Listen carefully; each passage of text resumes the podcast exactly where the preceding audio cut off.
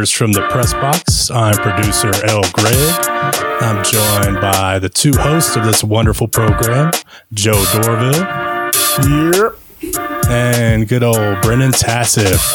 What's going on, everybody? How are you guys doing tonight? Let's feeling uh, good. Feeling good. Let's go ahead and kick it off. Jump into the first segment we like to call it the tip off, and that's me speaking. So checklist, checklist done. done. so we're gonna go through uh, some topics right now. Let's go ahead. Since we're in the middle of a football game as we speak, let's go around the league and talk about some of the NFL games from this past weekend. Cool, cool, cool. Uh, let's start with the Thursday night football. We got we had the Browns and the Bengals. We had talked about it uh, on Thursday. Uh, Brennan, yeah, I was um, I was way off. I was really wrong. I really thought it was going to be. Um, uh, I thought the Bengals were going to come out and kind of hit the Browns in the mouth. I didn't think the Browns wanted to play with each other. I thought OBJ probably wanted out of there. I didn't think anybody believed in Baker, and I was wrong. Uh, OBJ went four to six um, on targets, 74 yards, a touchdown. Baker was 16 to 23 for 219, two touchdowns, and only one pick. Uh, the biggest takeaway from this game, though, was Burrow threw 61 times oh and nary an interception it's surprising he didn't throw an interception, but it's surprising how they are going to use his arm inefficient. I felt like he was a pitcher out there, and it's like when a pitcher throws like hundred in his first start, and you're like, okay, this this manager doesn't know how to manage a young arm. yeah, well, that's Taylor the thing too is that offensive it. line. He got he was only sacked. I mean, he was sacked three times, but he got hit eight times. And when Myles mm. Garrett hits you, he's yeah. Almost three times his size. So that's gonna that's gonna wear on him. They need to get more offensive line protection in there for Joe Burrow. But I was wrong that's about Baker, fact. that's for sure. I'm not ready to apologize yet for it, but I'll admit for this game I was wrong. Yeah, um, I will say though the thing with uh, this game was kind of uh, as a red herring um, in the mm-hmm. sense that yeah Baker had a great game and I love that Stefanski I don't know what the fuck he was doing the first game, but he finally brought the offense that everybody thought he would. Yeah. With a, a bunch of play action and rollouts to create more space for Baker. Uh, the first game, he only did it 14% of the time. This game, they did it 40% of the time, twice on the first drive. Mm-hmm. Like the first play was a bootleg rollout. But um, yeah, Baker didn't have to do much. He really just gave it to the running backs at the end of the day. I mean, he he made a couple big throws, but they didn't ask him to do a lot. And that's I think what we were talking about. Like he has Chubb, he has Hunt, he has Odell, he has Landry. Like really, all he has to do is manage the game and not make mistakes. Yep. And then Burrow, a lot of I mean, he had a bunch of passing attempts and completions, but he still only threw for how much? Three something. Uh, three seventeen. Yeah, so it, they're kind of even though they're not coddling him with the 61 attempts, they're kind of coddling him with they're not really for, asking him to push the ball down the field like he did at LSU. They're giving him a lot of short and in his face stuff to just get him comfortable. So I really would like he's had I mean his first game wasn't the greatest, but it was good for a rookie. They almost got a win. This past game statistically was eye popping, but again he looked good and I would just like to see the next evolution when he's allowed to push the ball down the field. Yeah, absolutely. I think I think Joe Burrow is going to be just fine. I think they just need to get more protection for him because he was running around quite a bit. But the mm. Browns looked better. But like you said, hopefully it's. I mean, hopefully Baker does what uh, Baker does with all that talent on offense. I mean, you have Kareem Hunt and Nick Chubb. He's only he should only be throwing it thirty times a game, maybe exactly. maybe thirty five. All right, Brennan. Uh, this is where I step away, go get a drink, and tell you to talk about the Jags. All right, here we go, baby. Duval. Just real quick, it's not going to be super long this week, but we were going against uh, Jacksonville was playing in Nashville against the Titans. Everyone thought it was going to be a blowout. The line was eight and a half. I think is where it settled. I thought it was going to be a blowout. But yep, on FanDuel it was eight and a half. Um, Jags looked rocky early. So uh, Minshew had a pass on the first drive where he was clearly throwing to Tyler Eifert. Um, the it was a double in, um, and Eifert was behind, but the the wide receiver in the front wanted to make a play, so leapt for the ball, got a hand on it, and it turned into a tip drill. Um, oh, so. Wow Yeah, it was, and you could clearly see he was throwing it to Eifert behind him, and oh man! But it was, um, it was like a freak interception, and that's the point I wanted to make. So they lost the game. They lost the game. I was game. more surprised that Tyler Eifert was still in the league. Yeah. I hadn't heard about that guy in like three, four years. He's been playing. Well, he was hurt a bunch in uh, Cincinnati, but he's yeah, been playing really well. I mean, end, yeah. it's two games in, but he's been playing really well.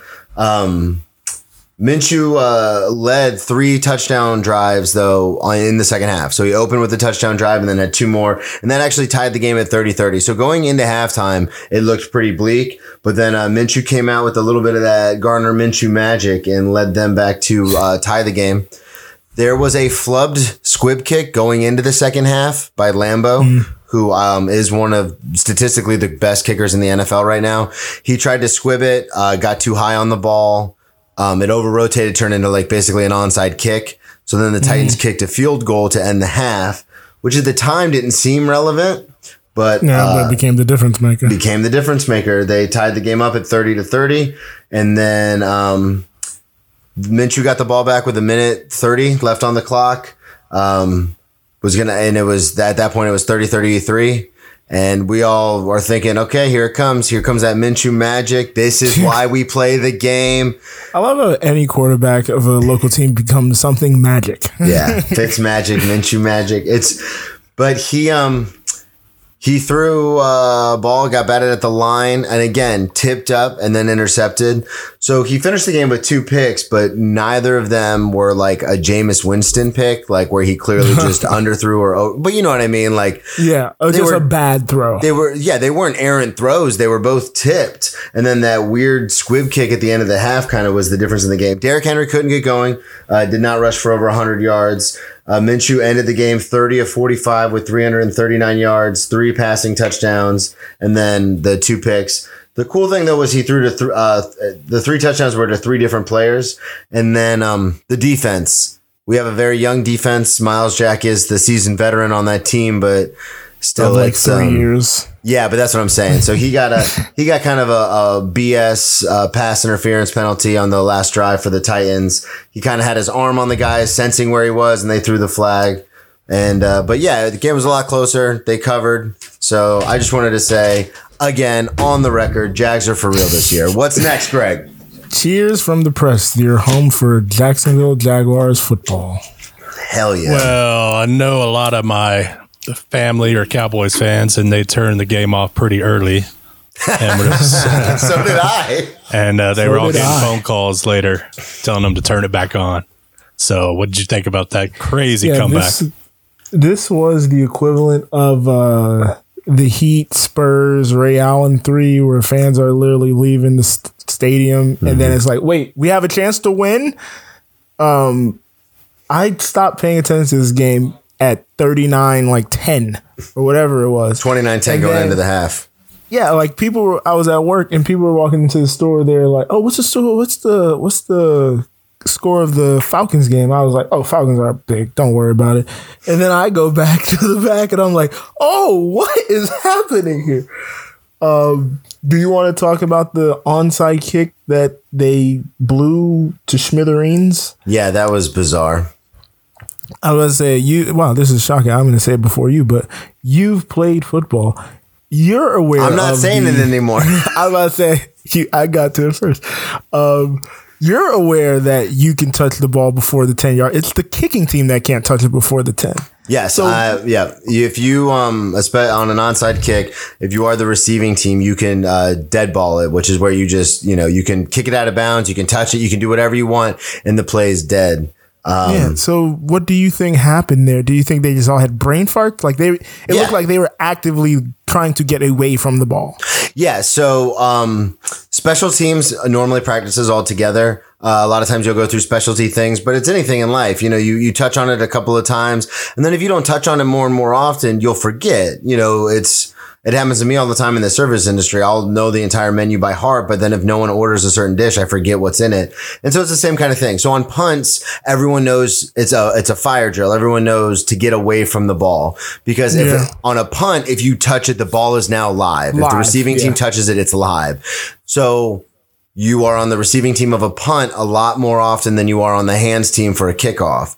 So, in Hmm. what I think happened was it was just muscle memory, like, oh shoot, we got to get away from the ball. You know what I mean? Like they just forgot yeah. or just kind of spaced it because they were, like you said, actively trying to get away from it, thinking maybe if they touched it, it was live.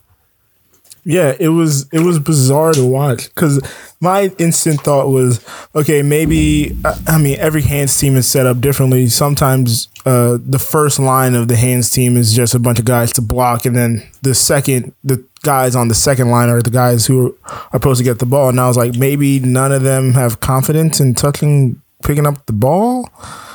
Uh, well, I, I, I, mean, that could be it. But if there's one thing I know is that any anybody who's you would label as in there to block would love love yeah. the opportunity to grab sure. the ball. Sure.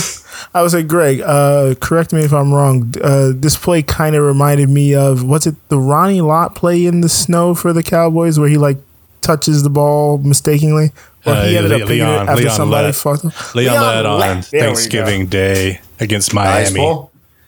Yeah. yeah, it was icy. Yeah, and he started booting it into the end zone. And they had the game won. But oh, I uh, remember that.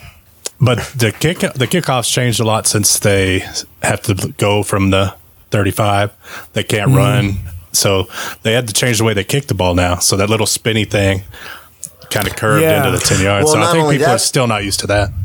Well, and they also used to stack 10 guys on one side of the kicker, but they're not allowed to do that yeah, anymore you either. You have to do five and five. It's like something weird, like 12. So it used to be like 24% of onside kicks were recovered. Now it's like down to 8 or 12%. Yeah, like yeah, I think twelve. It's but, something I mean, crazy. So they've had one. The Falcons already had one this year. So yeah, And it's pretty insane. But um, okay, we can talk about uh the Bucks Panthers game, which I picked horribly wrong. Uh, I picked the Panthers because they had that uh, offensive outpouring last week against the Raiders, and I was like, okay, they seem to be clicking to a degree and Brady seems to be old and still appears to be old. Yeah, um, Brady did not look good. Um, he had statistically, if you look at just the box score, you think like, oh, this is a decent game, but he did not look good. Yeah, I think he benefited from because I, I, don't uh, no actually I don't think that's been updated yet, so I can't say he wasn't hurried or blitzed or pressured, but. I mean, he didn't have a ton of air yards. Uh, he only had uh, completed air yards, he had 5.1. So it was kind of that dink and dunk, but he still looked old to me. He he doesn't look good. no, I agree with you. I didn't really uh, watch too much of this game as far as when it was happening live. I did go back and look at some of the highlights, and that's when you kind of are like, wait a second, that doesn't. The score of the game doesn't really reflect yeah. what I'm seeing here. I was about to say what stood out the most was okay, the Bucks defense decided to show up because the Bucks defense looked better than they did in the first game against the Saints for sure. They and did, but McCaffrey got hurt. I said in episode one that the Bucks Bucks had a good defense. It's just, I mean, when you go against the Saints in Week One, you you know it kind of yeah. didn't look like it, but they've got a lot of pass rushers on that team. So yeah, and then McCaffrey, we'll talk about it later, but McCaffrey's out now. Yeah, uh, it's a real shot to one of my fantasy teams. Oh. Uh, uh, Greg. Yeah, so if we the we had the Chargers Chiefs game was our second game in my area yesterday, and everybody was surprised to see that Tyrod Taylor was not under center to start that game for the Chargers, and they had their rookie in there. Yeah, the the, the beautiful Justin Herbert uh, with that long flowing hair. He looked like a Valley High School kid. Yeah, he looks like he was getting right ready for the game. it was bizarre.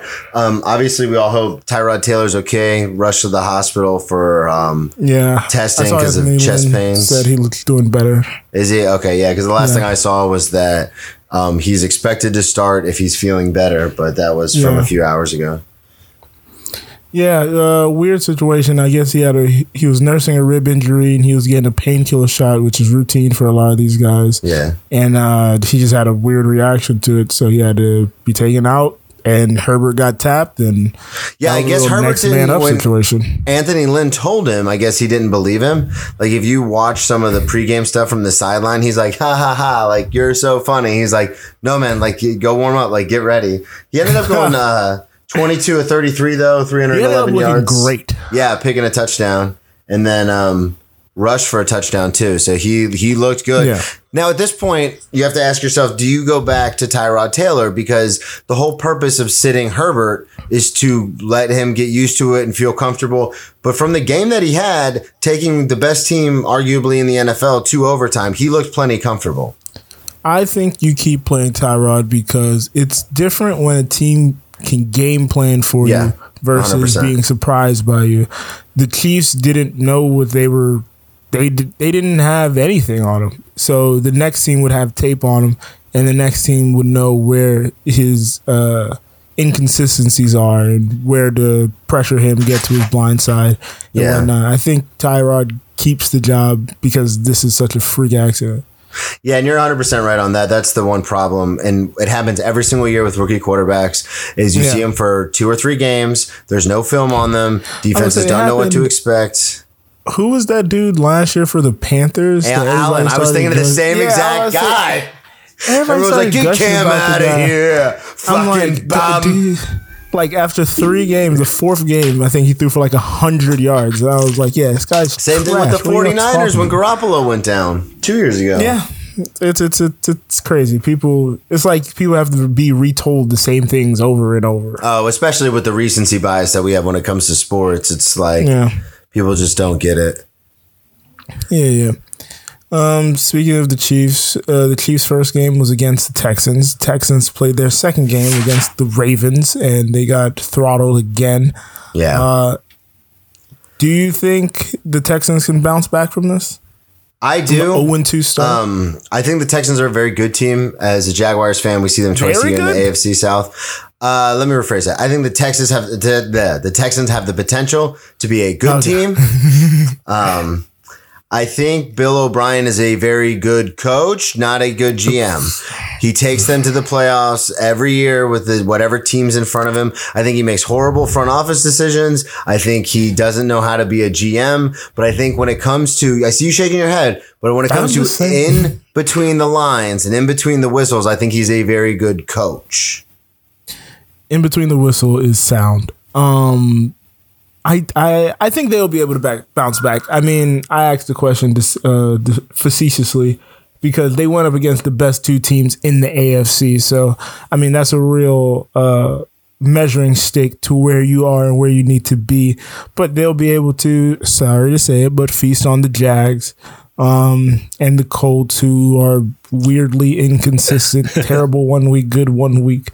Um, Well, they've got yeah, coming no. up, they've got um, at Steelers, Vikings, Jags, at Titans. Whoa. So yeah, they got a tough schedule. But um, I mean, the okay. My issue with Bill O'Brien this year in particular is after getting rid of Hopkins, uh, it it seems like like you said last week, he's trying to justify the bringing in of uh, David Johnson, and I think he's doing it to the detriment of uh of uh what's my guy's name? I forgot. Deshaun Watson. oh yeah. Um, I I don't think the protection is there. I mean, they paid tons of all that money, and he's still getting pressured and hurry. He holds on to the ball a little too long. and eight sacks, eight sacks in the last two games. Yeah, it's it's Carson Wentz had that in one game, by the way. Oh, Um, but yeah, I mean, it, yeah, it's it's not it's not gonna look this bad for this long. Yeah, I agree with that. Um, I just it's weird because to go to have that schedule that they have is just it's Yeah, no. brutal. They got a toughie. Yeah, so we'll see what happens. All right, let's Well- move on. We can uh, talk about week two of the 2020 NFL season without discussing the multiple injuries that happened yesterday. It's brutal. Yeah, I think I got hurt on one of those plays at some point. Yeah, it was um they what they say twenty two uh starters went down. Jeez, Yeah. that's So crazy. some of them I don't, you know, some of them are just tweaks, some of them are, you know, pulled muscles, but there are a few that are, are big. Saquon Barkley out for the year, ACL tear. Um, Nick Bosa, ACL, uh, torn ACL. Philly, their entire team, I believe, is on IR. Um, But I think we actually got some people back, surprisingly. did you? Yeah, did uh, my? I had a big question, and I know we kind of have it towards the end of the rundown, but I kind of want to bring it up. Is how do you think? Do you think Philly can recover this season with everything that's going on with injuries? And then that looming kind of what if question with Carson Wentz with so many injuries happening and he tends to get hurt quite often. What do you think the Eagles' potential is for this season? Um, I said at the beginning of the season, I don't think the Eagles are going to make the playoffs because in the offseason, our all pro right guard got hurt. Uh, our rookie left tackle got hurt. We had let go of Jason Peters. We Yeah. brought him back to play right gonna- guard. yeah.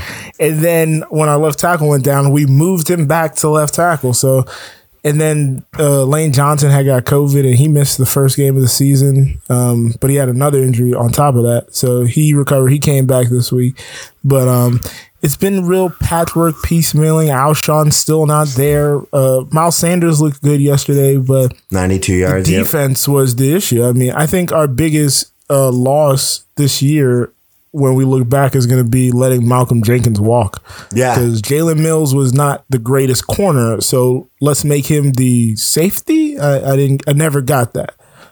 That's a big move um, on secondaries is uh, take a guy who's decent at corner and then move him to free safety because then he can kind of roam and run the field. But Malcolm Jenkins looked great on the Monday night game. So I know the Eagles are going to probably regret. Yeah, super Regret that regret decision. And then we have no linebackers of note. it was an issue that for the whole offseason we never addressed it. We didn't sign anybody. We drafted some guys late, late. But um, yeah, no, I'm and the Carson thing I think is a bit of a misnomer. I mean, he played all 16 last year. He didn't get Yeah. hurt until he got to the playoffs, and that was on a concussion freak hit to the head. Um, but I think he'll be healthy and fine. I think he needs to be helped by the coaches. They need to stop allowing him to play hero ball and try to make random heaves into double coverage. Um, he needs like Joe Burrow, mm, not like Joe Burrow, but he needs the uh, offensive line not being what it is. He needs more things right in front of him, set up quick hitters instead Yeah. of having these long developing plays. Yeah. Yeah. I just, I, because that team, you know, it's only a couple years removed from the Super Bowl. And Yeah. last year it was kind of like, oh, you know, a ton of injuries, and they still almost made that. They Yeah. should have made the playoffs, No, we made the playoffs. or I'm excuse me, the they should have won the the division. Yeah, we Um, won the division. Uh, What happened with that? Wasn't it a Cowboys game late in the season? I just remember my Cowboys friends. Um, there was a Cowboys game. We beat the Cowboys. We rattled off like three straight at the end of the year to end up nine and seven, and we won the division. okay, so that okay. Yeah. So I was talking shit to them, not to Eagles fans. Got it. so yeah, but then everything that happened with the injuries, it was surprising that they made the playoffs and everything that went down. And now this year, it's like okay, you know, we took a year off. We're going to be healthy, and now they can't. It's Yeah, I, I don't know. I don't know if it's the training staff. I, I'm getting uh, infuriated by Yeah. the constant uh, MASH unit on the sideline. Absolutely. Well, I've got a bit of a hot take, and by hot take, I mean fiery on fire, fire take. I think Ooh, Sa- the best thing that could have happened to Saquon Barkley is him to be out for the year. Now, Wow, wow. yeah, you heard it the here best thing is first. to be hurt. Cheers from the press box, Brennan Tassif. Brennan Tassif on Yes. Fire Takes at Brennan Brennan T T Comedy, at me wherever you want. Let's go.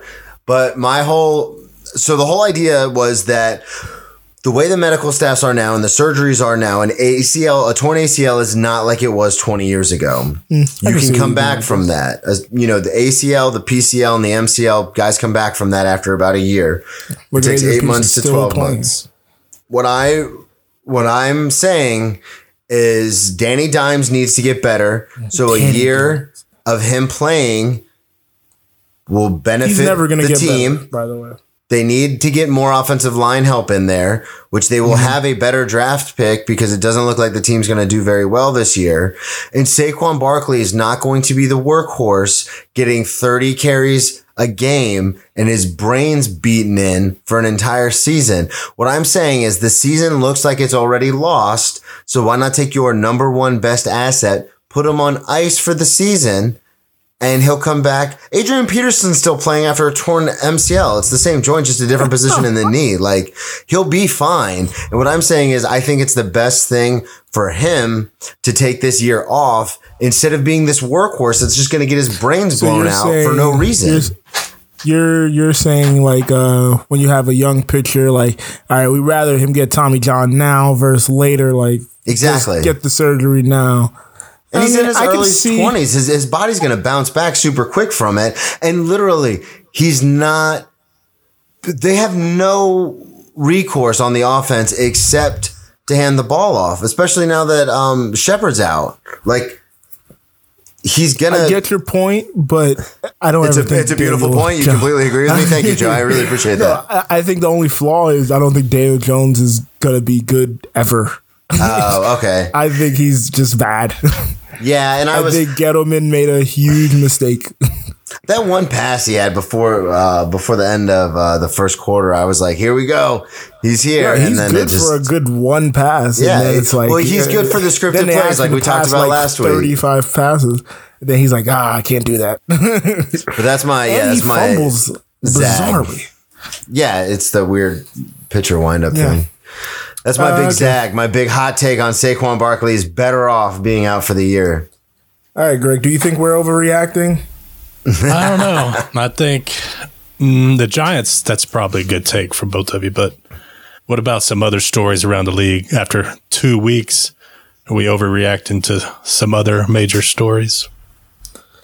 Um, I'll say right now, Cam Newton is was disrespected by the entire league. I don't know how he's on a vet minimum. I don't know how he's making less than the Peterman, Chase Daniels, and some of these fucking bums. Cause my guy almost took the Patriots to two and zero oh when people had the Patriots doing worse than the Bucks this year, and if not for bad play call um, on the one yard line, call. horrible play call. Uh, it's funny they did the reverse of the Super Bowl um, yeah, I they saw were on that. the one yard line. They were like, "Hey, we're gonna run it this time." And it's like, no, the issue with that Super Bowl wasn't the pass; it was the placement of the pass. You should have threw it to the outside. Yeah, uh, Wilson probably should have been on a bootleg, so you have more than. one I was just about to say if they would have rolled Cam right, uh, yeah. he could have thrown with his body and or just ran it in. But Cam looks good. Cam appears to be healthy, and uh, I'm here for all his pregame suits. I can't wait to see the babushka this year. Sign him, man. Um, Four more years. Sign him into an extension. yeah. Hey, so. uh, kind of tying into the that game last night, Seattle. People are now calling Russell Wilson the best quarterback in the league. Do you guys agree with that? Russell statement? Hustle Bustle and Man Muscle Wilson. Whoa. Um, I still think uh, Mahomes is probably the best quarterback in the league, but Wilson is not far behind. Wilson is Wilson hasn't gotten the credit he's deserved. He hasn't been given an MVP vote, um, which is bizarre for someone with his resume and his consistency with wins and making the playoffs. So um, I don't think he's the best quarterback because Mahomes is just I, I look at it when you watch him, but I think he's I, very good. I look at it as tiers. So I think there's an elite tier because um, you know some of these guys are all awesome. I think Mahomes would be at the top of the the, the elite tier, but I would put mm. Russell. Um, I'd put Aaron up there, Rodgers. Mm. Um, but yeah, Russell Wilson's definitely in that conversation. You can't if you had you know one game to you know for your life. I wouldn't mind having Russell Wilson as the quarterback. hundred percent for sure. 100%. I wanted to, All speaking right. of overreactions, I wanted to talk about the Vikings because coming into Ooh. this year with Zimmerman, everyone thought, including myself, that they'd be okay, at least good. I thought they would be really good. I thought Kirk Cousins would kind of, you know, get this offense going. They got rid of Stefon Diggs, so I figured like, oh, there's going to be cohesion in the locker room, and they look like a hot garbage Stefon fire. Diggs left. There's a reason Stefon Diggs left because he's like, yo, this quarterback sucks. yeah, it's been. I just wanted to when we were talking about overreactions because I definitely overrated and overreacted to no, the Vikings in the offseason. Me, I fell for it too. I fell for all the sauce. I had them winning that game, uh, especially after the Colts. I had them winning the one. division. Okay, you're out of control. Aaron Rodgers still exists, okay, buddy. I know. Um, I knew but, Aaron uh, Rodgers would be pissed, but I was just like, the Vikings got it this year, man. They got more talent than the Green Bay Packers. I thought they would be good, but I, I wouldn't say more talent because they lost Diggs and replaced him with who? I mean, they got Justin Jefferson on LSU, but rookie receivers, it's very rare for rookie receivers to pop Yeah, in that 100%. first year. Hundred percent. Um, so yeah, no, I thought, I, but I thought they would just do what they did last year: go work the ground game, cook, fucking, and uh Allison Matias. I, I can't say it. So, um, I'm not even gonna also try. don't remember him. Um, but I mean, I thought they'd pound the ground and uh play good defense, and they. It, the reverse happened to them. The Colts ran their ran it down their throats and played better defense. yeah, it was it was it was definitely a crazy thing to see. I was about to say, uh, what's your boy Kirk Cousin only threw for like Don't what, your boy him. Don't Kirk, Kirk only threw for one thirteen and only had eleven completions. that's Like, crazy. what are we doing here? that's So, insane to me. What do we got next, Yeah. Greg? How about those Los Angeles Rams? They've been pretty impressive the first two weeks of the season. Yeah. Well, the second week of the season, they played a defunct team, a now defunct team. So I don't know. Well, I mean, we um, we talked about it in episode one. The Rams on paper are a good team. Um, Oh, well, after sure. watching Hard Knocks, they they're a good team. It's just it was a weird year last year with everything that happened, especially in With that Gurley. division. Yeah. So I, I I I I've believed in the Rams since they uh, since Aaron Donald came onto the scene. and I so really like their coach. He's a good guy, man. Guy reminds me a lot of Gruden. are you um are you falling into the whole uh, Hard Knocks love fest thing? I, that's what I was gonna say. I don't. I I tried to, even though I thought they were good on paper, I tried to withhold some of my uh, admiration for them and the Chargers because I was like, it could be the hard knock syndrome. Because last year I thought the Raiders were gonna be good, and then they weren't. I loved the Raiders last year. so it's Um, like, but it was the Hard Knocks. It was the Hard Knocks into thing. that hard knocks uh, poetry, HBO great storytelling, suckering me in. so good at it. I just want to throw this out there because I'm not going to do it really at all in the shows anymore. But I did play against Kirk Cousins in college. I thought I did, so I just looked that up. Oh. Michigan State. Yeah, we got beat up pretty good by them. Yeah, that's a good payday for the school though. Yeah. Anyway. Anyway, where are we headed now, Greg? Take us down a road, baby. Well, let's uh, let's move away from the NFL. I know it's hard because it's fresh on our minds, but also fresh on our minds is that Lakers last second shot Oh my god. against the Nuggets. I'm not going to win any though. money off the Nuggets, and those those are our team, man. You're Murray, I'm Jokic. Let's go. Fresh on my mind. I don't. I don't know what you're talking about, Greg. I. I, I think I had some amnesia. uh, Please, please, uh, please uh, tell me what happened here. I don't. What are you referring to? Well, it did look like the Nuggets were gonna take game two. Just two Nuggets seconds left. won. Did they not?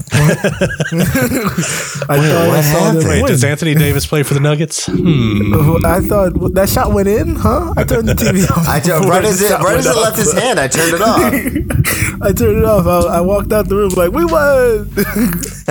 um, even in this loss, I think the Nuggets they looked good. They showed they could uh, they could stay with this juggernaut that Yep. they've been uh, labeled. Um, and Jokic and Murray have held their own. A crazy stat: the Nuggets were like plus forty four with Murray in the game. No, they were plus sixteen with Murray in the game, and minus uh minus like eight when he was off the floor, and he was only off the floor for four minutes. Wow, that's He only crazy. had four minutes of rest. So, yeah, that that was I um I mean anybody who follows us on social media at Cheering Press, you can see I put up the the picture. I wagered on the Nuggets in five, the Nuggets in six, and the Nuggets in seven, um, because I I honestly thought the last two rounds. hey, we're not out of we're not out of it yet, not No, I know, but that's what I'm saying. Is the last two rounds, it's like, oh, well, they might get past, you know, who they. Uh, God, I already Utah, first recency. round. Yeah, I was gonna say recency bias. um, but everyone was like, oh, it's gonna be you know a tough one against Utah, blah blah blah, and then they pulled it out. And then against the Clippers, nobody thought they could win, and then they no took it to seven and one. And I still believe in this Nuggets team um, because, like you said, it wasn't. Some crazy blowout. It, Yeah, I mean, the first, gonna say, game, was, pretty rough, but the first game was twelve, which was good. I didn't think they'd have a chance in the first game. When the Nuggets are going home for game three and four, the altitude. I was about oh, to say, wait yeah, a we second. get back on the wait a sec, huh? They're gonna okay. They just No changed the altitude in the thing bubble? on the floor. not in Florida. We're below sea Um, No, level, gonna baby. up- They're gonna simulate. They're gonna pump in uh, extra oxygen uh, to simulate That the would be atmosphere. that would be awesome if they thinned out the air in the bubble. Oh, do you think you think they could bounce back though, Joe? For sure. I think they're gonna bounce back. I I give them look. I've this is bonus. This is bonus. Uh, them making it to the Western Conference Finals was where I wanted them to be this year. I didn't think they would make it to the finals. Um, but if I would like them to steal a game or two, um, just so they have that confidence going into next year in their back pocket. yeah, for sure. Um, so yeah, I I just don't want to get swept. Uh, that just that would be demoralizing. I will remind everyone this is why we play the games because By the, the, way, Nuggets I will can come say back. I don't. I love Mike. I love Mike Malone. Why the fuck was PJ, BJ, whatever his name, Dozier in the game in the fourth quarter? He missed four free throws in a row. Put Porter in the game. But come on, Porter told you last series. What is he happening? told you.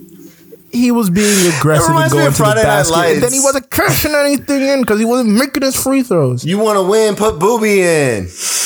Jesus. Well, how about that Eastern Conference Finals? You guys as, as into the Eastern Conference Finals as you are the West. I'm into whatever fight broke out in the locker room. That's what I'm interested in. I, I am invested in this because I every series except the first series, the last two series now I've picked against the Heat, and my brothers have picked the Heat, and it's just a constant reminder of, hey, look who won the game, and I'm Yeah. like, I can't look stupid again. Gordon Hayward came back. I thought. I thought it would take him a while to uh, get going. Um, he actually Yeah, looked really good though. I mean, he was two for seven though. I mean, as a almost as a decoy though, he looked good. Um, Yeah. Like it's Yeah, nice to have. he- he- it's just nice to have someone else in there, a competent NBA player. I mean, even though like it's you. what I'm sorry, huh? Someone that looks like you. I'm not. I am not six eight, sir. Uh, but someone who can pass, someone who knows how to space the floor. You know what I Yeah, You know what I'm trying to no, say. He, he's he's he's definitely an IQ guy on the court, and uh, we'll Someone keep that things under looks control. like me. You like that? You like that? He have a lot of guys that look like you, like a five guys that all look like you. Yeah, you. I know, which is weird because that's normally a Boston thing. Because you know they don't know, let black people in that city. Um, Jeez, so weird. It's like the roles are reversed. so weird. But um, I think the Celtics have it. that you got it on here. Will the four days with the four days off are the Celtics going to be able to keep up the same energy and momentum? I think they will because all that does is give Gordon Hayward more time to get better. That's what I was thinking too. Because you know, it's it's momentum is a fickle thing in sports because you take real. you you know you hear this all the time though. You know, you take too much time off, then all of a sudden rest what can versus happen? rust yeah, yeah, yeah. stuff. So I just But, I was um, interested to th- get your take because I know you know basketball way more than I do. Um, so I Yeah. wanted to. And I mean, I look. I'll say it every time. Jimmy's not the best player on the team. He's the most important player on the team. At Joe Dorville, But um, it, it is uh being bared true. I would say Bam really exploded this Yeah. last game, even in the loss. But uh, the two wins, Goran Dragic you called the it. charge. I'm just saying. Tyler, by the way, this was Tyler Herro's coming out party. Oh, I for was- sure. I think he had plus twenty for the first time this series. So Looks yeah. great. and he almost had a triple double in the first game. So And to think if that coin flip went a different way, he'd be a Boston Celtic. All right. Well, this is well. my, my time to shine, baby. All right. Well, from the hard court, let's go to the ankle deep rough of the 2020 U.S. Open with its surprise victor. What are your thoughts on that one there, Brennan? I like his first name, or Brennan. No, go ahead, Joe. Take it Oh, away. I'm sorry. I was yeah, I, just, I really like his first name, Bryson. It's cool. I like it. I like the way it's spelled. It's really dope. DeChambeau, it's a bit of a mouthful. Uh, He's but American. uh, I'd like to hear your thoughts, Brett. Brennan. That's your take. That's your take on the U.S. Open. I like his name. No, no, no, no. I will say, I will say, um, Greg, me and you, uh, me and Brennan, when we did the Thursday pod, Greg's notes back to us afterwards because the the first round had finished. He was like, "What happened to all those uh, plus scores? Uh, they kind of really took control of the." Of the course, and they corrected it. Well, the next day, like I said, they would to Yep. you privately. And DeChambeau was the only person under par. I think it was um, Matt Wilson. Why, who who was second place? He was the only person even. Other than that, everybody else had a plus score. Yeah, it was. Um, yeah, by by definitely Friday it was getting rougher, and then definitely by Saturday uh, the green slowed way down. Um, everyone was struggling. So I talked to my uncle, who um, people who listen to this podcast know my uncle works in the golf world, works around a lot of professional golfers and professional uh, coaches. So I called him up and uh, talked to him about this. So uh, it was weird because uh, he was telling me that Bryson DeChambeau was uh, fifth or sixth in the driving distance for the for the entire tournament, but still ended up winning. Uh, Dustin Johnson, Rory, a few other guys had longer averages, um, mm. but he's better out of the rough. He gained forty pounds to get that club uh, club head speed up in order to just knock the ball out of the rough like this. Um, I mean, he did it for uh, longer drives too. Faster clubhead speed means longer drives.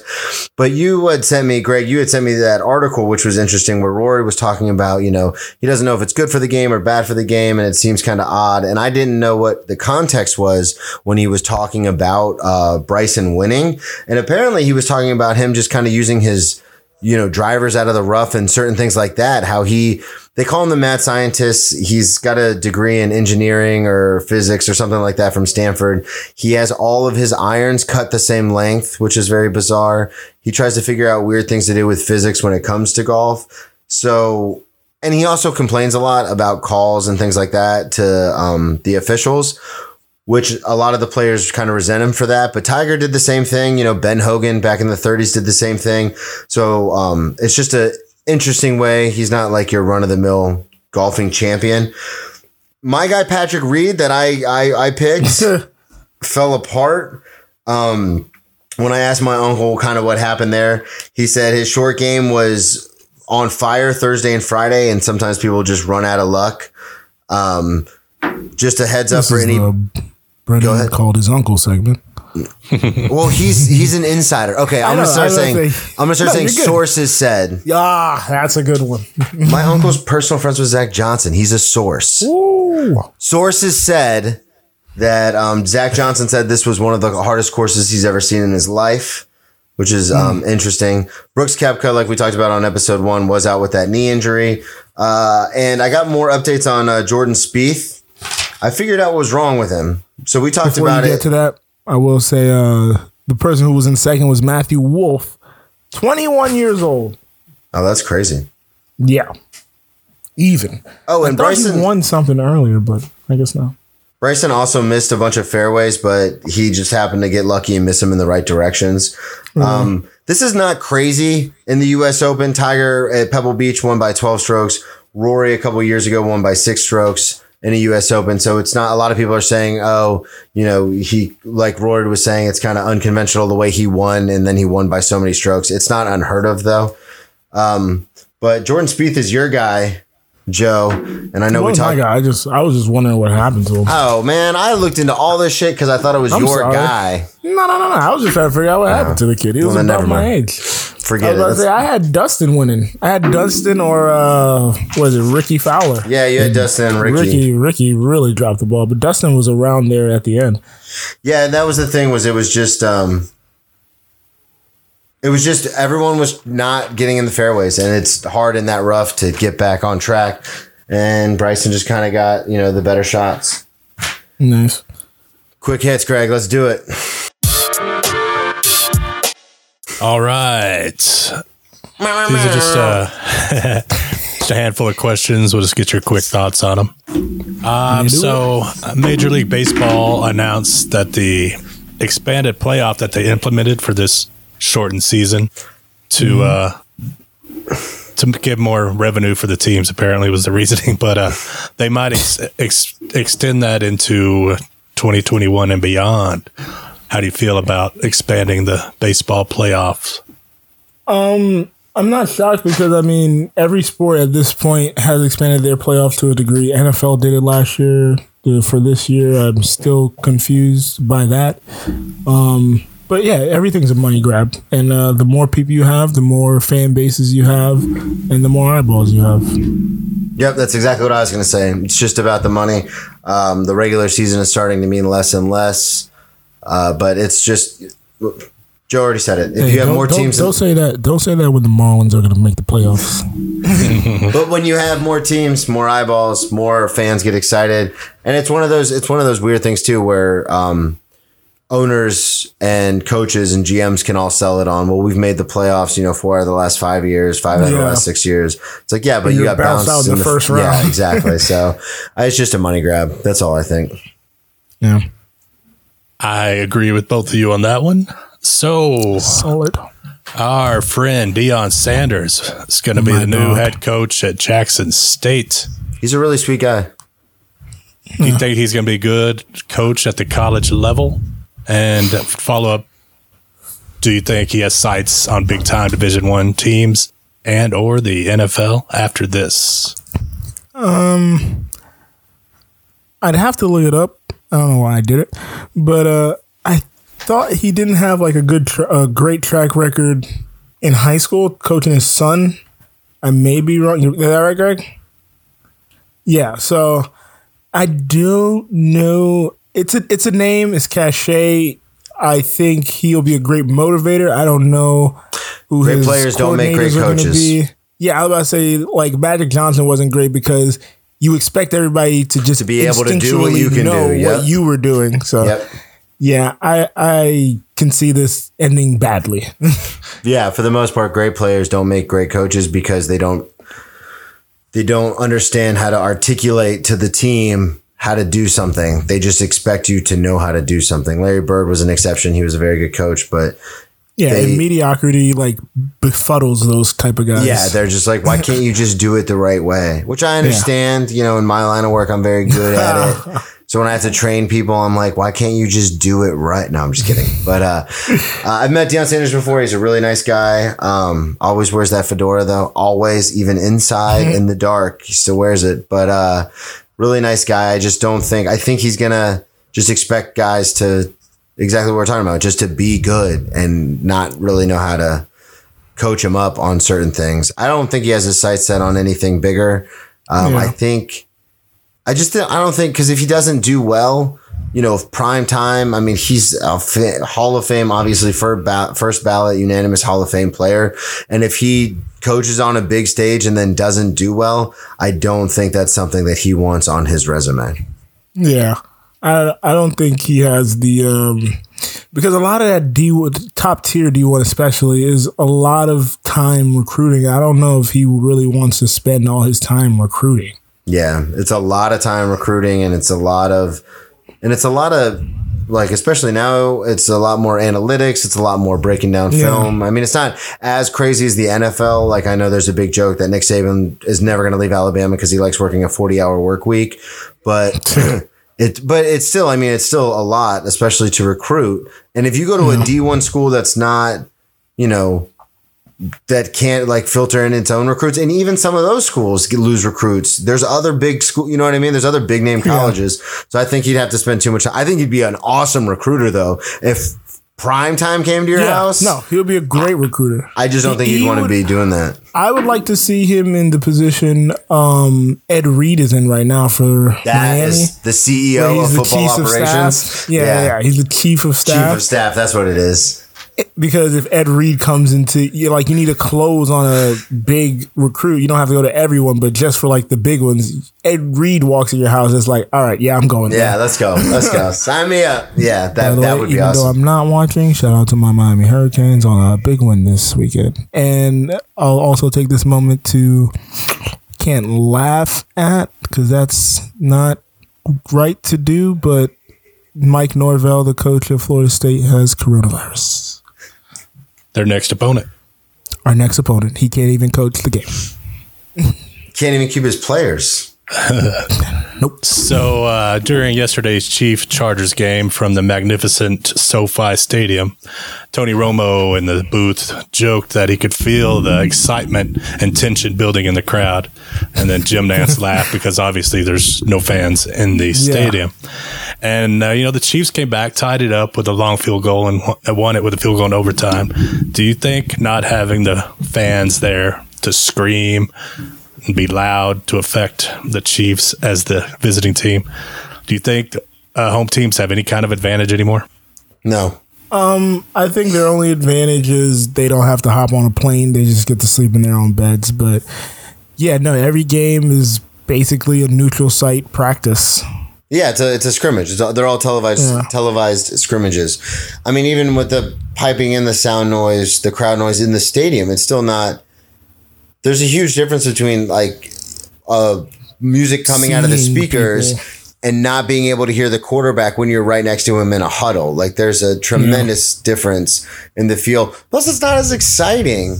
Like that's the whole thing is playing in Yeah. front of those people. Like everyone's screaming and chanting and trying to get the crowd pumped up and the roar of the stadium when you make a great play. Some nerd hitting it on a keyboard up in a you know up in an office somewhere is not going to have the same effect. I love that you, you've instantly made him a nerd. But uh, I'm I wearing a say, Hulk shirt. I can say that. I will say, um, for the people that don't like the piped in noise on the TV experience, I was watching a bit of that uh, Jags Titans game. Yeah, you And they- were. They had uh, taken out. They were like, for two plays, we'll remove the audio and let you just hear the natural sounds. And that thing felt made me feel awkward. Yeah, I was like, that was even more awkward. I don't like that at all. It's it Yeah, sounds too it much like practice. Yeah, yeah, exactly. Very good word usage. Yeah, it sounded it sounded just bad. So I I don't think there's any kind of home field advantage other than the flight situation. But even then, I mean, there's not that Yeah, big mean, of an it's, advantage. it's not like that. it's not like they're riding in coach. Yeah, yeah. The advantage comes from not being able to hear the the count, the snap count, or not being able to hear your quarterback, or when they're doing that thing with their hands over their ear holes because they can't hear the the speaker in their helmet. It's so loud. Yeah, yeah. Cool. Well, let's do one quick one. The uh, Tampa Bay Lightning tied up the Stanley Cup Finals tonight, one game Hell apiece yeah, with, a, with a three-two win. So, just quickly, who's gonna come out on top in the NHL Stanley Cup Finals?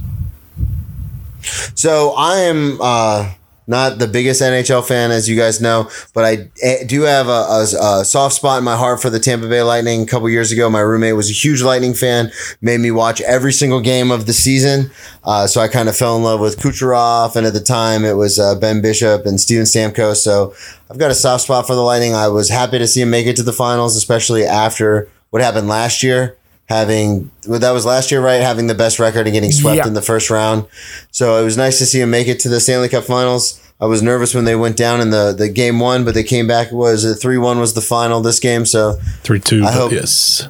okay, I hope I hope they can pull it out, man. Especially for my boy Tyler Ritter out there in the Tampa area. What up? Shouts out. Wow, now I feel obliged to shout out my boy Tori Thompson, uh, big Lightning fan. Uh, yeah, I'm rooting for Lightning as well. As a Florida boy, I like uh, success success when it comes from the home state. Freudian slips. So uh, I like success when it comes from my home state and uh, give some feel good to people I love. So yeah, let's go Lightning. Go Lightning. Yeah. We're the Thunder. Yeah, yeah. I uh, Dallas somehow has made it this far. They're pesky. I thought they were When I doing saw smoke, that- smoke and mirrors, but I somehow went on they're getting it done. ESPN.com and saw it was against Dallas. I was like, what the hell? Yeah, it's making all the uh, traditionalists pull their hair out of their head like, we want the original six in every Stanley Cup. It's uh, very annoying. Get off my lawn. All right. Well, it's time for everybody's favorite part of the show, what we like to call the walk off. Joe and Brennan will give you a little short, little, I don't even know. I don't, we didn't want to call it an essay, but uh, they're going to the give us, walk-off. they're going to give us their thoughts as Break we down on the exit. topic. Yeah. I'm going to give you the floor first this time, Brennan. I Oh, okay, cool. last So mine is um kind of a. I wrote it kind of half as a, a funny thing, but it's also something that I've noticed. It's the top five sports stereotypes. So last week I almost cried on the program. Uh, kind of spilled my Yeah, guts out. Yeah, you did. So now you're taking that my passion, baby. yeah, but um, so this time I wanted to uh, I wanted to go with something a little funnier, a little a little lighter. Um, so it's the top five sports stereotypes, and where are they now? So the first uh, number five, I've got injury prone, the player that from a young age has a habit of getting hurt, uh, can get hurt playing chess, but for one reason or another, teams always take a risk on them. Either they have an exceptional size, speed, or one of those two breakout games in between injuries. And uh, this person made a career out of his potential that they had but never lived up to. And where are they now? Currently collecting workers' comp for injuring themselves on the job. I'm so funny. Uh, next one I have is the hype man. Again, these are the top five sports stereotypes. The hype man. They're the player that not only made that only made the team because they have a single exceptional skill, but nothing more. Like the white guy on an NBA team that can shoot threes. Uh, Duncan the, Robinson. Duncan Robinson, um, the kicker, any special teams player on a football team, um, et cetera, et cetera. They're called the hype man because what they um, lack in playing time, they make up for by screaming and yelling on the sideline, wearing all the gear constantly, uh, doing something that I do quite often, which is like when you start to even talk about football, they always bring up that they play or they do play or they have played. Um, it's a hype man. Like they're like I'm live and die for FAU, even though most people don't even know. They always get it confused with FIU. Um, yeah, so they're uh, where are they now? Currently have a pretty good job at a pretty good company, but to anyone who asks, they have the logo on their hat, logo on their shirt, the company logo on their car. It's the greatest company they've ever worked for in their entire life. And that's just what they're going to keep doing. Always going to be a hype man. Now, this is the three is the resentful, angry guy. This is the most common, especially in areas where sports are important, like the South and the Midwest. This is the guy that only be um, that because of a lack of talent or available players, they were thrust into a star role, but they had no business being in. A quarterback that had a decent arm, so he got the start as a kid in high school, or the other kid who could dunk but didn't really have any other talents when it came to basketball. Um, they're stars in high school, um, but they normally don't get to go play in college, or if they go play in college, they always end up riding the bench um, when they when they come around real talent. Uh, they always move back home. I know a couple of these guys. I'm sure you guys have met a few of these guys. They always move back home, and then they're always just pissed off all the time because they could have been pro, they could have been the number one pick, but they just never lived up to their expectation. Uh, where are they now? Probably sitting on a bar stool in their hometown talking about the good old days of high school. Better believe they went back to their hometown after they dropped out of college. Oh, number two, the gym rat. This could go in two different directions. This is a person that is overly competitive, um, but is also willing to put in the work. They're not blessed with an overabundance of skill or talent, but make up for with constantly reading the playbook, working out, and trying to uh, reach their full potential. Reason this is a stereotype is because it can backfire. This is a person that clearly has addiction issues and obsessive traits. All right, so this one might actually get a little emotional. No, I'm just kidding. Um, they use them to their benefit. This is the person I was when I played. Um, I, I have a obviously I'm sober now, but I have a very addictive personality. So it's the person who's always at the gym, always working out, always watching film, um, invests all their time into playing. Um, and a lot of times you'll hear announcers say, "Oh, that guy's a gym rat." Well, that's what they mean. They're just they're white and they're always working. Uh, where are they now? One of two places. Either they use their addictive personalities for good, or and worked hard and finished college, or they went to rehab a bunch of times, like me, and ended up in jail. And then the last one is naturally gifted. This is the start. Um, they start on every team they've ever played on. the did you say the black guy? I did. Dude, when I played at FAU, that's the only time I'll say it. But when I did, we used to, I was in the gym every day. And then we used to have guys walking with bags of McDonald's. And I was like, I fucking hate you guys. um, they start on every team that they're ever on, whether they care or they don't. They never practice. Practice? You talking about practice? Um, always good. Uh, you had them in high school. They played offense, defense, special teams. Doesn't matter. They're just so good at what they're doing. Um, no one else on the team can even figure out why they're so good because they don't do any of the work. They're just naturally gifted. And then where are they now? Probably still playing a professional or sleeping with your supermodel or your wife. Everything they do, they're exceptional at. whether it's whether it's signing million dollar signing bonuses or investing in yachts and real estate. So that was from a few years ago. I thought it was interesting. Um, that's a That's comprehensive breakdown right there, buddy. My top five stereotypes of athletes. And if you are an athlete out there listening, you can figure out which one you are. Uh, like I said, I'm the gym rat because I'm the addict. Joe's the naturally gifted one. You know, of course. Even though I didn't play college athletics. Uh, no, I know, but you're the black one. I know that was the joke. um, yeah. So I'll do mine now. I facetiously just titled it Fly, so it wouldn't give tip you guys anyway. But it's really Fly Eagles Fly. Oh, you son of a bitch! All right. Um. Yeah. So yeah, I address it, so I'm not even gonna bring this up up top. Okay. As my Eagles start out 0 2, and as I def- as I defend them on most days, people often wonder how does a boy from Broward County, Florida, become a Philly fan? A place he hadn't even been to at that point. I have been there now. Um, most people inherit. I've deduced that most people inherit their favorite team from their parents. Mainly for a boy, it's his father. My parents immigrated to this country and had no allegiance to any particular team. My mom would hope the uh, hope the uh, my mom would hope the local team, the Heat or the Dolphins, would win often, but wonder why we didn't root for them. But she didn't instill rooting for the home team in us because she was constantly working or going to church on a Sunday. So it was up to us. My three older brothers came to this country uh, at young ages and they had to pick their own teams.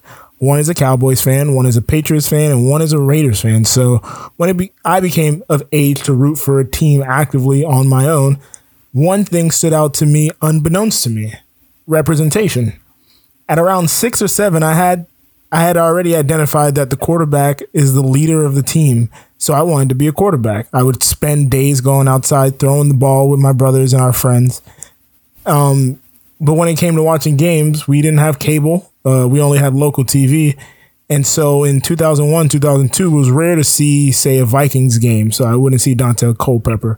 Uh, I like Steve McNair because of his uh, Super Bowl performance, but they weren't on the TV as much. So I was seeing a lot of uh, Jay Fiedler for the Dolphins back then, which uh, was not inspiring to say the least. Um, so the Cowboys, being America's team, would be on TV in the four o'clock window often, and they played the Eagles twice a year. And then I saw number five, Donovan McNabb. Bit of a portly guy, but he was able to scramble out of the pocket, throw deep passes. And the kid in me, if I'm being honest, was also a bit of a portly kid. And eh, if I'm really being honest, bit of a portly adult too. Um, but he was electric on the field. And this was the onset of their four years of going to the NFC championship. So that became, so those years of ex- exposure became what I identified with. I remembered vividly the fourth and 26 play McNabb to Mitchell against the Packers. Uh, I remember the Super Bowl loss to the Pats, and trust me, I wasn't able to live it down because one of my brothers was a Patriots fan. Um, it was the first time I experienced actual genuine heartbreak from watching my sports team. It was debilitating at as I don't even remember how old I was, but yeah. Um, but I've stayed with them through the good times and the bad. The bad being the Chip Kelly years. Um, through Correll Buckhalter, Deuce Staley, Brian Westbrook, Freddie Mitchell, Todd Pinkston, uh, Lito Sheppard, Sheldon Brown, Brian Dawkins, all these guys became ingrained in my fabric of who I am, and that is why I'm a Philadelphia Eagles fan. Good stuff, then man. We won, then we won the Super Bowl, baby. Baby. baby. That was good. You just put fly on there, and I was like, "What is he talking about?" and then I felt kind of shitty because my essay, like I said last, my walk off last week was so heartfelt and inspirational, uh, and then I pulled this one out of an old joke book. So next week, I'm gonna, I'm gonna bring the noise. Next week, I'm gonna I'm gonna bring the All right. tears. I'm gonna make everybody cry. Oh, I thought it was going to be about Please fly don't make me fishing. cry. yeah, it's one of the up and coming sports. Uh, Listen, guys, I really enjoy this sport of fly fishing. that's Farzad's favorite sport. Of course it is. Ow! All right, let's get out of here, boys. What are we doing? What are we plugging? Where are we going? Well, why don't go ahead? All right. Well, I'll plug the shows, and you guys can plug your personal stuff when I am done. That sounds good. Sounds good. Yes, sir. So you can download this and all episodes of Cheers from the Press Box at our website, anewlow.co, where you can also download uh, the podcast A New Low that Joe and I co-host with three other gentlemen. And um, Joe's Hamilton podcast is also on that page. It's called Who Does a Podcast? He does with our friend Kyle. And you can follow us on the social medias at Cheering Press, Instagram, Twitter, and Facebook. And uh, pretty soon, we hope to be streaming live on Twitch. That's going to be twitch.tv slash a new low pod. Also, YouTube. We'll probably have some clips on there, videos, highlights of this show on YouTube slash a new low pod. Joe? You can follow me on Twitter and Instagram at Joe Dorville. Um, also, check out my hip hop album, TV, uh, under the moniker Headphone Joe, no O, no E. Brennan. Uh, Brennan T Comedy on all social media, BrennanTComedy.com, uh, Brennan T Comedy on Facebook, Twitter, Instagram, YouTube, whatever it is. Check out my other podcast if you want to hear me rambling about the old drinking days or talking with some of my comedy buddies. It's Brennan Tassif is your ex drinking buddy. Um, and like I said, uh, check out my website for my upcoming dates. Comedy is back, especially in Florida. Hey guys, you play to, To win the game. Hello.